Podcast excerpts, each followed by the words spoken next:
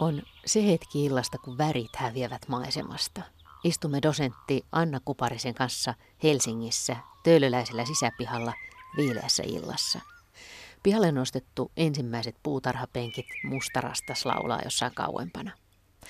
Katselemme vastapäisen talon sinertävää seinää. Ikkunassa näkyy valoja, ihmiset puuhailevat sisällä ilta-askareissaan. Ja kerrostalo yläpuolella kuulaan sinisellä taivaalla hohtaa ikiaikainen kuu, joka on muutaman päivän kuluttua taas täysi. Eli sen koko maahanpäin kääntynyt puoli on auringon valaisema.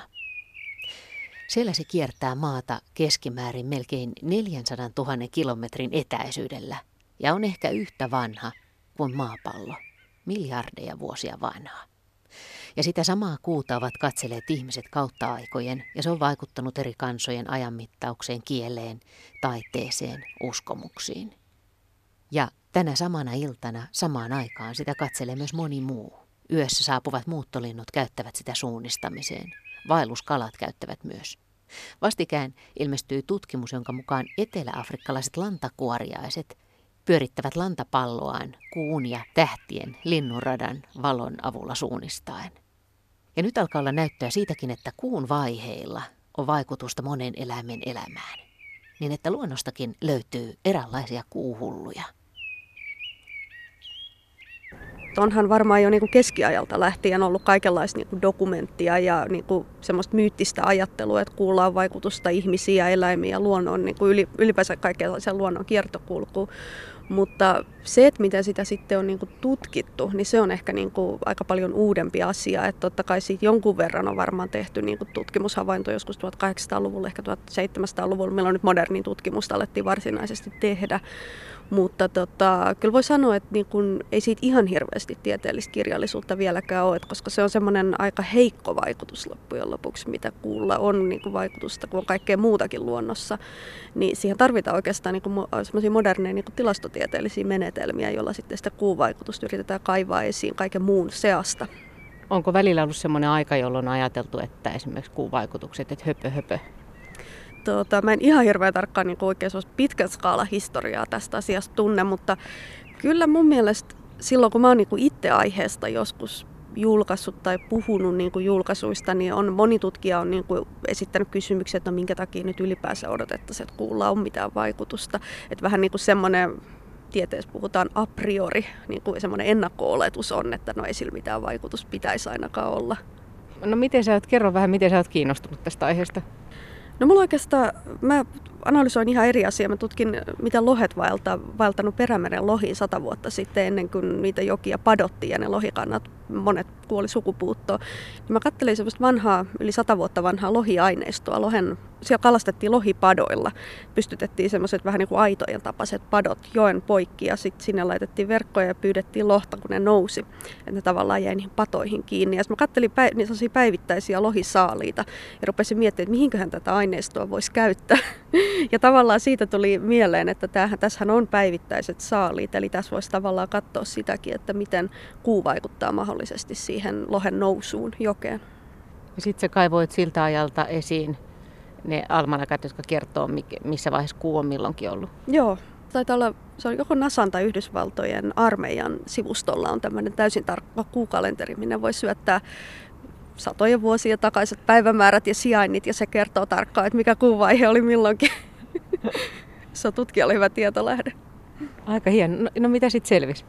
No sitten selvisi, että ei sillä kauheasti ole vaikutusta. Siellä moni muu asia vaikutti siihen lohen nousuun paljon enemmän. Mutta sitten se jatkoit kumminkin? Joo, sitten mä, sit mä kuitenkin jatkoin, koska kun tuli opiskeltua tavallaan se tilastollinen menetelmä, että miten se analyysi voi tehdä, niin sitten sitä tulikin sovellettua monen muuhunkin aineistoon. Ja yhtäkkiä sitten alkoi muut tutkijat ottaa yhteyttä, että mulla on myös tämmöinen aineisto, että voisiko tätä katsoa siinä. Ja sitten me tutkittiin hauen virvelöintisaaliita Saksassa, järvessä.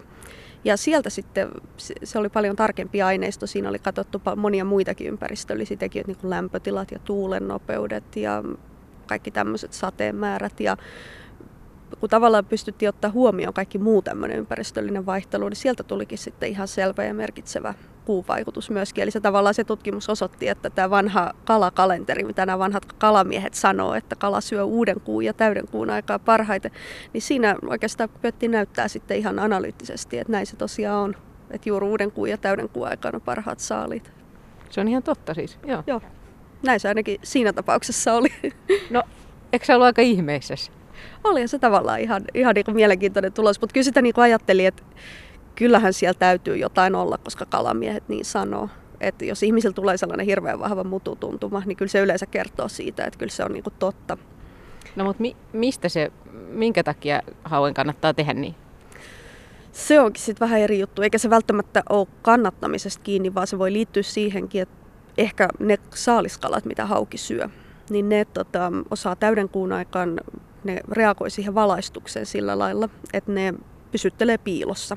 Ja siitä seuraa sitten, että hauki on nälkäisempi, koska se on semmoinen vähän niin kuin kissan tavoin saalistava, että se vaanii ja sitten hyökkää, kun saalis tulee lähelle. Ja jos joku ahven ei pyöri siinä ympärillä, niin sitten ei ole hauel mihin niin hyökätä, että hauki ei lähde hirveästi niin kuin kiertelemään ympäriinsä ja etsimään saalista, vaan se odottaa, että saalis tulee siihen viereen. Sitten voi olla, että ahven ei vaan liiku ja sitten tota, hauki on nälkäisempi ja sitten kun tulee uistin ohi, niin se onkin kiinnostuneempi siitä, kuin olisi muuhun aikaan. Tuo on aika hyvä selitys ainakin, aika uskottava. Mutta se ei vielä selitä sitä uuden kuun aikaa, että se on vielä vähän semmoinen aukinainen juttu kyllä. No onko siihen hyvä teoria? Ei hirveän hyvä. Et voihan niinku ajatella, että moni asia luonnossa vaikuttaa semmoiseen yleiseen aktiivisuustasoon eläimillä. Et esimerkiksi Japanissa on tutkittu ankeriaita tankeissa sisätiloissa ja niilläkin on huomattu semmoinen kuuvaikutussykli niiden aktiivisuustasossa. Ja tässä ei ole tietenkään voi olla mitään tekemistä vuoroveden eikä valaistuksen kanssa, että jostain se on löytynyt. Tai jo, jollain tavoin se on niin kuin se kuu on kuitenkin niin kuin vaikuttanut niiden hormonitasoon tai johonkin tämmöisiin asioihin, niin kyllähän sitten samalla tavalla voi niin kuin hyvin olla, että, että haukea vaikuttaa yks, yksinkertaisesti niin kuin magneettikentän vaihtelut. Yksi on se, että kuu vaikuttaa niin kuin gravitaation, vetovoimaan. Ja kalathan aistii sen hirveän herkästi, koska niillä on ilmarakko. Eli tavallaan se, miten kuun painovoimavaikutus vaikuttaa järveen, siihen vesimassaan, niin kala saattaa aistia sen. Ja tämä painovoimavaikutus on niin kuin huipussaan täyden ja uuden kuun aikaan. Sitten on myös magneettikenttävaihteluita, jotka myös liittyy kuuvaiheisiin, että sekin voi olla joku selitys. No sitten sä sait lisää aineistoja ja jatkoit tutkimuksia vai?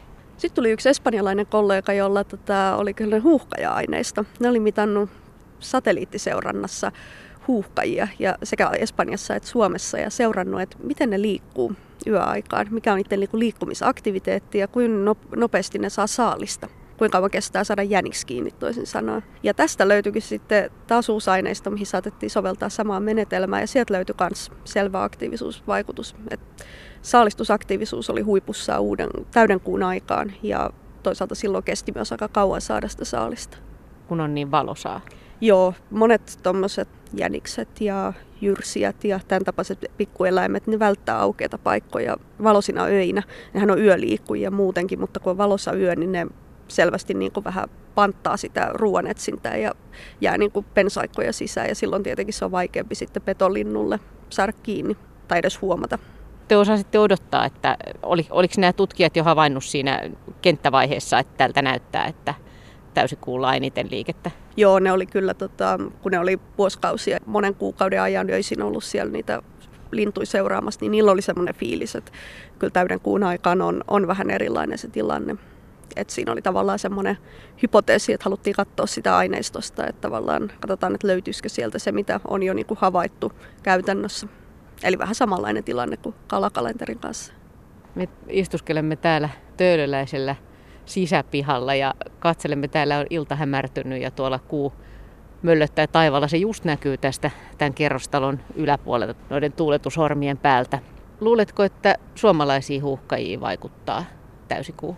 Kyllä luuliset, koska kyllä se varmasti vaikuttaa no, noin niin kuin jänisten ja tällaisten eläinten käyttäytymiseen, niin kyllä se sitä kautta varmaan vaikuttaa huuhkajiinkin. No oliko toisinpäin sitten, että silloin kun on uusi kuu, niin sitten silloin olisi vähiten saalistettu? Tai? Silloin oli alhaisempaa selvästi se liikkumisaktiivisuus ainakin, mutta toisaalta se liikkumisaktiivisuus voi kertoa siitä, että saalis on helppo saada pimeällä. Eli ei tarvitse kauheasti huuhkajan tehdä töitä. No oletteko te tutkinut muita eläimiä?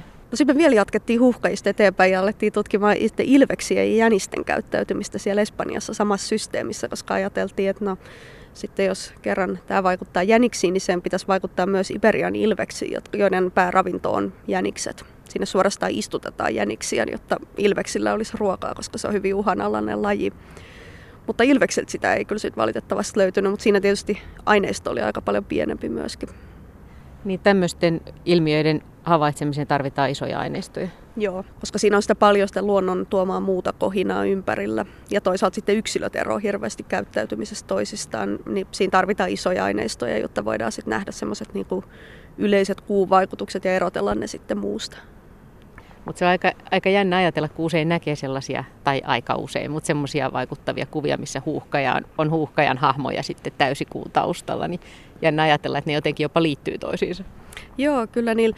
Ja sittenhän tämä saalistuskäyttäytyminen ei ole ainut, vaan huuhkajilla on semmoinen, ne niin kuin viestii sitä reviiriä toisille huuhkajille, niin niille liittyy semmoinen reviirikäyttäytyminen myöskin kuun vaiheeseen, että ne on selvästi aktiivisempia niin kuin huhuilemaan ja niillä on siipien alla semmoinen valkoinen laikku, mitä ne väläyttää toisille huuhkajille ja viestii, että tämä on mun aluetta, niin ne tekee sitä paljon enemmän kuun valossa, mistä on varmaan se hyöty, että se valkoinen alue näkyy paremmin.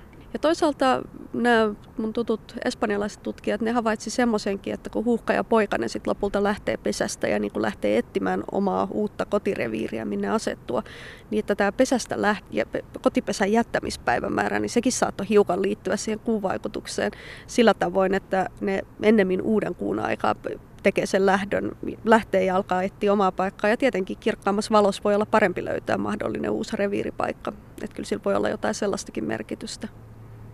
Ahaa, toihan on tosi, tosi jännää. Aika monella muullakin lajilla niin semmoinen lisääntymiskäyttäytyminen, niin sillä on kuun kanssa niin kuin jonkunlaista korrelaatioa, ei välttämättä niinkään mitään kausaliteettia, mutta kyllä siinä on havaittu, että sieltä löytyy kaikenlaisia tekijöitä. Että muistelen esimerkiksi, että mäyrällä on havaittu, että siellä on semmoinen niin kuin selvä lisääntymiskäyttäytymisen piikki uuden kuun, täyden kuun aikaan. Ja monesti lajeilla se voi liittyä ihan siihen, että jos on eläin, jo, joka enimmäkseen elää omalla reviirillään, että se ei hirveästi kohtaa muita salmanlajin eläimiä, niin kannattaa olla joku sisäinen kello, joka viestii, että nyt on hyvä aika lähteä niin kuin lisääntymään, koska silloin, ja silloin on mahdollisesti sitten muut saman lajin eläimet liikkeellä samassa tarkoituksessa, koska muuten voi käydä niin, että joku tämmöinen reviirieläin, niin kuin mäyrä, joka elelee yksikseen, niin ei se kauheasti löydä edes muita mäyriä sen pitäisi hortoilla sit sattumavaraisesti joka yö. Mm. Niin, että koko lajille olisi kehittynyt tällainen systeemi, että ne aina innostuu erityisesti. Tavallaan niin kuin sisäinen kuun. kello. Ja kuu nyt on vaan ollut sitten semmoinen helppo eläimille niin kuin havaita, että tässä on semmoinen sopiva sykli ja tästä löytyy jonkunlainen niin kuin keino, mikä voidaan havaita ja minkä mukaan voidaan synkronoida. No mutta siis jos ajattelee esimerkiksi suomalaisia yöllä liikkuvia eläimiä, niin emme vielä tiedetä paljonkaan siitä, että mitkä kaikki, huuhka ja mäyrä esimerkiksi, mutta mm. mitkä kaikki muut reagoi kuuvaiheisiin. Hyvä veikkaus olisi, että kyllä varmaan se jäniksiin ja pienempiin jyrsijöihin ja tuommoisiin vaikuttaa varmasti se kuun valo. Kyllä luultavasti kaloilla jonkunlaista vaikutusta on, mutta tietenkin Suomessa on vähän se ongelma, että täällä on kesäyöt kovin valoisia, niin se kuun valo ei ole sitten, se ei tuo kauheasti lisää. Se on eri kuin etelämpänä, missä ku, kuuvalaisemmat yöt on todella kirkkaita ja se tuo hirveän ison eron muuten pimeisiin öihin. Että tavallaan puhutaan usein tieteessä semmoisesta niin kuin primäärisestä ja sekundäärisestä, eli ensisijaisesta ja toissijaisesta kuun vaikutuksesta. Ja se ensisijainen olisi sellainen suora kuun vaikutus, että se olisi joku tämmöinen sisäinen kello tai vaikutus johonkin hormonitasoon. Ja sitten sekundäärinen olisi se, että se vaikuttaa valaistuksen tai vuoroveden kautta esimerkiksi. Eli että siinä on selvä niin kuin toinen tekijä välissä. Et Suomessa kesäyöt on niin valoisia, että kuuvalo ei sinänsä ehkä tuo niin paljon lisää, mutta toisaalta kyllä täällä varmaan varsinkin loppukesästä sitten jo alkaa ja Etelä-Suomessa niin vaikutusta olla. Niin ja tässä kevätaikaa just tässä lisääntymisaikaan. Samoin, samoin jo kevätaika varmasti vaikuttaa. Tutkitaanko tämmöisiä asioita paljon esimerkiksi maailmalla? No, ei nyt ihan hirveästi. Tota, kaloilla on tutkittu aika paljon ja valtamerissä se on aika selvä, mutta siellä se liittyy siihen vuorovesi-ilmiöön. Ja toisaalta se liittyy valaistukseen, että esimerkiksi kalaparvet trooppisilla alueilla, siellä se kuuvalo on niin voimakkaasti vaikuttaa, että kalaparvet va- vähän niin kuin vaihtelee niin sitä uintisyvyyttä kuupalon mukaan. Että niitä ei kannata olla kauhean valosaan aikaan liikkeellä yöllä, koska silloin saali, petokalat myöskin näkee, että tuolla menee kokonainen parvi ja lähtee perässä. Eli parvet pikkukaloja yrittää vältellä val, valaistupaikkoja sen takia, että ne ei tule syödyksi. Ja samoin sitten vuorovesiin vaikutus tietenkin tuo sitten valtameressä omat vaikutuksensa. Mutta Suomessa tämä ei tämä vuorovesi oikein ole se on niin pieni, että sitä ei tavallaan huomaa, niin se ei täällä niinku suoraan vaikuta. Mutta toisaalta sen takia Suomessa just voidaan ehkä tutkia niitä kuun ensisijaisia vaikutuksia, koska täällä se valaistus ja vuorovesi ei ole niin dominoivia efektejä. Että täällä pystytään sitten katsomaan tarkemmin, että mitä se niinku vaikuttaa ilman tämmöisiä kauhean selviä mekanismeja. Tiedätkö, että vaikuttaako esimerkiksi eläinplanktoniin tämmöinen täysikuu tai uuskuu. Kun mä muistelen, että Lammin päiväjärvessä oli joskus tutkittu, se taisi kyllä olla, että kun tuli auringonpimennys, niin sitten yhtäkkiä se hissiliike, mitä koko ajan tapahtuu, niin muuttukin niin kuin päinvastaiseksi, että, että se reaktio oli ihan selvä, mutta miten tämmöiset kuuvaiheet? Kyllä mä muistelen, että mä oon nähnyt australialaisia tutkimuksia, jossa on eläinplanktoniin myös havaittu vaikutuksia.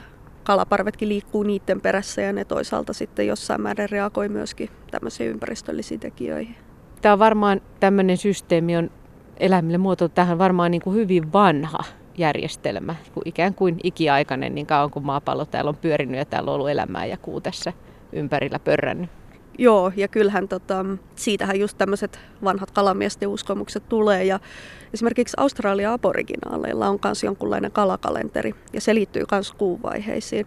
Et sielläkin on tavallaan semmoista jo niin pitkän aikavälin tuntemusta, että kyllä sillä on jotain vaikutusta.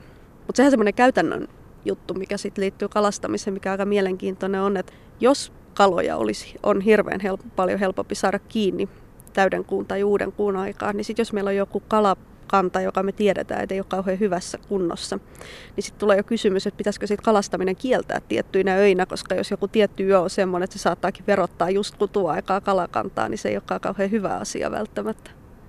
Itse asiassa, niin kuin sä äsken sanoit, Anna Kuparinen, niin se on siis niin, että kuu on tavallaan ainoa keino rytmittää, tai sen tyyppinen kalenteri, joka ei liity siis vuoden aikoihin. Päivän pituushan kertoo eläimille tänne, että milloin on kevät ja milloin on kesä ja niin edespäin, mutta kuu on tämmöinen kuukausittainen rytmi. Se on joo semmoinen kuukausittainen rytmi, että ei mulla oikein tule mieleen muuta, mikä olisi, kun ne kaikki muut sit liittyy enemmän just vuoden kiertoon. Että se päivän pituuden muutokset tai lämpötilan muutokset, niin ne on, ne on sitten kaikki sitä niin kuin vuoden vaihtelua. Miten kun sanotaan, että sudet ulvoo usein täysikuulla, niin luuleeko että ne ulvoo useimmin täysikuulla? Joo, itse asiassa nyt tulee just mieleen, että mä oon nähnyt kanadalaisen, muistaakseni kanadalaisen tai sitten Alaskas tehden tutkimuksen, joka nimenomaan liittyy susien käyttäytymiseen ja kuuvaiheeseen. Ja siellä oli kyllä hyvin selvä tekijä kuulla. Ja se, se taisi just susilla liittyä reviirikäyttäytymiseen, mahdollisesti myöskin lisääntymiseen. Tai arveltiin, että se liittyy, mutta se löydettiin kuitenkin, että sieltä semmoinen selvä kuun vaikutus käyttäytymiseen löytyi. Niin, siinä voisi olla tämä sama idea kuin mäyrällä, että, että virittäydytään samaan vireeseen Joo, täyskuun tai, aikaa. Tai sitten se, että yksinkertaisesti katsotaan, että se on semmoinen hyvä hetki viestiä siitä reviiristä.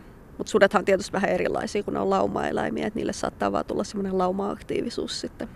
Aika jännä, että näin hajanaista tämmöistä irtotietoa, että kuulla saattaa olla jotain vaikutusta. Ja ihan niin kuin tieteelle uutta tietoa, eikö se ole aika kiehtovaa? Onhan se ja tämä jotenkin prosessina kuvaa sitä, mitä tieteen tekeminen yleensä on. Että mehän niin kuin melkein sattumalta löydetään joku aineisto. Sitten tulee sattumalta mieleen joku idea, että no tuommoistakin asiaa voisi tutkia, että kukaan ei ole tätä vielä tutkinutkaan. Ja sitten se johtaakin jotenkin mielenkiintoisiin tuloksiin. Sitten siitä tulee yhtäkkiä joku uusi aineisto, joku ottaa yhteyttä. Että tavallaan täysin semmoisen niin epämääräisen harhailun kautta yleensä päädytään sitten sellaisiin tuloksiin, että ei ole mitenkään niin kuin missään vaiheessa suunnattu alusta alkaen, että mietitty, että tämä on semmoinen tärkeä kysymys, että tätä lähdetään tutkimaan, vaan se on vaan niin kuin kehittynyt askel toisensa perään ja aina tullut sitten uusia ideoita ja uusia kysymyksiä ja uusia tutkimussysteemejä, missä sitten on ajateltu, että no tätäkin voisi katsoa. Jos me istuttaisiin tässä 50 vuoden kuluttua vaikka, niin luuleeko että silloin tiedetään valtavasti enemmän tästä asiasta? Kyllä varmaan ainakin nyt toi tota, satelliittiseuranta helpottaa hirveästi eläinten käyttäytymisen tutkimista. että sitä sitä pystytään tekemään ja se laitteisto kehittyy koko ajan. Pystytään seuraamaan pienemmällä effortilla laajemmalla alueella eläimiä, saada paljon aineistoa ja sitä pystytään tietokoneella käsittelemään. Ihan niin kuin se tekniikka vaan, mitä tarvitaan, jotta voidaan havaita villien eläinten käyttäytymistä, niin se on varmasti kehittyy paljon ja tuo sitten lisää aineistoja, mistä voidaan katsoa vähän kaikkea. Ja yhtäkkiä niin päästään kiinni tällaisiin muuttujiin, joita tutkijat ei ole aikaisemmin tajunnut esimerkiksi seuratessaan vaikka susia tai mäyriä tai huuhkajia. Että voi olla joku tekijä, jota ei tulla edes ajatelleeksi. Näinpä. Ja sitten tietysti kun ajattelee, että aika ennen tietokoneita, niin kyllä ne tilastollisten menetelmien rajoitteet oli aikamoiset, että, että ei pystytty katsoa samaan aikaan monen eri tekijän vaikutusta ja ottaa huomioon kaikkea sellaista, minkä avulla voidaan sitten niinku suodattaa pois sellaista kohinaa. Me istutaan täällä nyt tosiaan sisäpihalla ja katsellaan tuota kuuta, joka on jo vähän tänä aikana siirtynyt tuonne toisen tuuletushormin päälle. Ja tota, ilta on tässä ennestään hämärtynyt. Miten kun kaupungissa on niin paljon muita valoja, niin luuleeko että ne kaupungissa elävät eläimet, jotka, jotka virittäytyisivät jotenkin tämän kuun vaiheiden mukaan, niin että niitä jotenkin häiritsee nämä muut valot? Kyllä, kyllähän siitä tietysti jotain vaikutusta on eläimiin, mutta sitten toisaalta kaupungissa elävät eläimet nyt on aika tottunut siihen kaupunkiympäristöön. Et luulisi, että ne pystyy tavallaan sen ympäristön tuomat häiriöt kyllä niin kuin suodattamaan siitä pois, mutta tietenkin kaupunkiympäristössä ne ei ehkä tarvitse sellaisia asioita kuin kuuta kauheasti. Sä oot eläintutkija, mutta ihmiset usein sanoo, että täyden kuun aikaan ei esimerkiksi nuku niin hyvin tai monia muita asioita. Onhan meissä, esimerkiksi meissä naisissa tämä kuukautisrytmi ja tällaisia asioita. Luuletko sä, että kuun vaiheet vaikuttaa meihinkin enemmän kuin mitä me tällä hetkellä tiedetään? Kyllä tota, no lääketieteessä on, on jonkun verran isoista aineistoista tutkittu kuun vaikutusta, että kun on katsottu esimerkiksi sydänkohtausten määriä, että miten ne sijoittuu eri niin kuin vuoden aikoihin ja, ja myöskin ihan, että miten ne sijoittuu eri viikonpäiviin ja myös sitten katsottu kuun vaikutusta, niin on huomattu, että, että niin kuin täyden kuun aikaan olisi pieni piikki. Mutta se voi tietysti johtua sitten enemmän psykologisista tekijöistä, että ihmiset ajattelee, että he on kuuhulluja ja sitten se johtaa sitten vähän innostumiseen ja muuhun. Mutta toisaalta sitten myös synnytyksiä käynnistyy pikkasen enemmän täyden kuun aikaan, että se kuuvaihe vaikuttaa siihenkin. Ja se on sitten taas vähän semmoinen asia, että miten sen nyt olisi sit voinut jotenkin stimuloida itse aika, aikaan itselleen. Että et kyllä, kyllä siellä niinku ihmiselläkin voi pieniä vaikutuksia varmaan olla. Huomaatko itsessäsi jotain vaikutuksia? Enpä juuri. Ehkä se on tämä kaupunkiympäristö. Luuletko Anna Kuparin, että nimenomaan puu vaikuttaa nimenomaan nisäkkäisiin tai tämmöisiin, tämän tyyppisiin eläimiin eniten? Tämä on mielenkiintoinen kysymys sikäli, että kasveilta tätä ei, tätä ei ole tutkittu juuri yhtään. Mutta toisaalta biodynaaminen viljely perustuu siihen, että tehdään tietyt kasvatustoimenpiteet ja niin kuin kasveja leikataan tai satoa kerätään tietyn kuuvaiheen mukaan.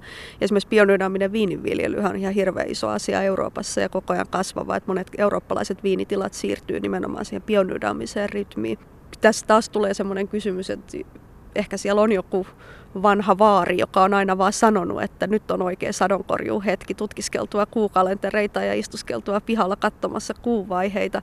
Ja sitten on vähän samanlainen asia kuin tuommoinen vanhan kalamiehen viisaus, että siellä on vaan niin kuin suvussa kulkenut jotenkin tämmöinen fiilis, että näin nämä asiat pitää tehdä.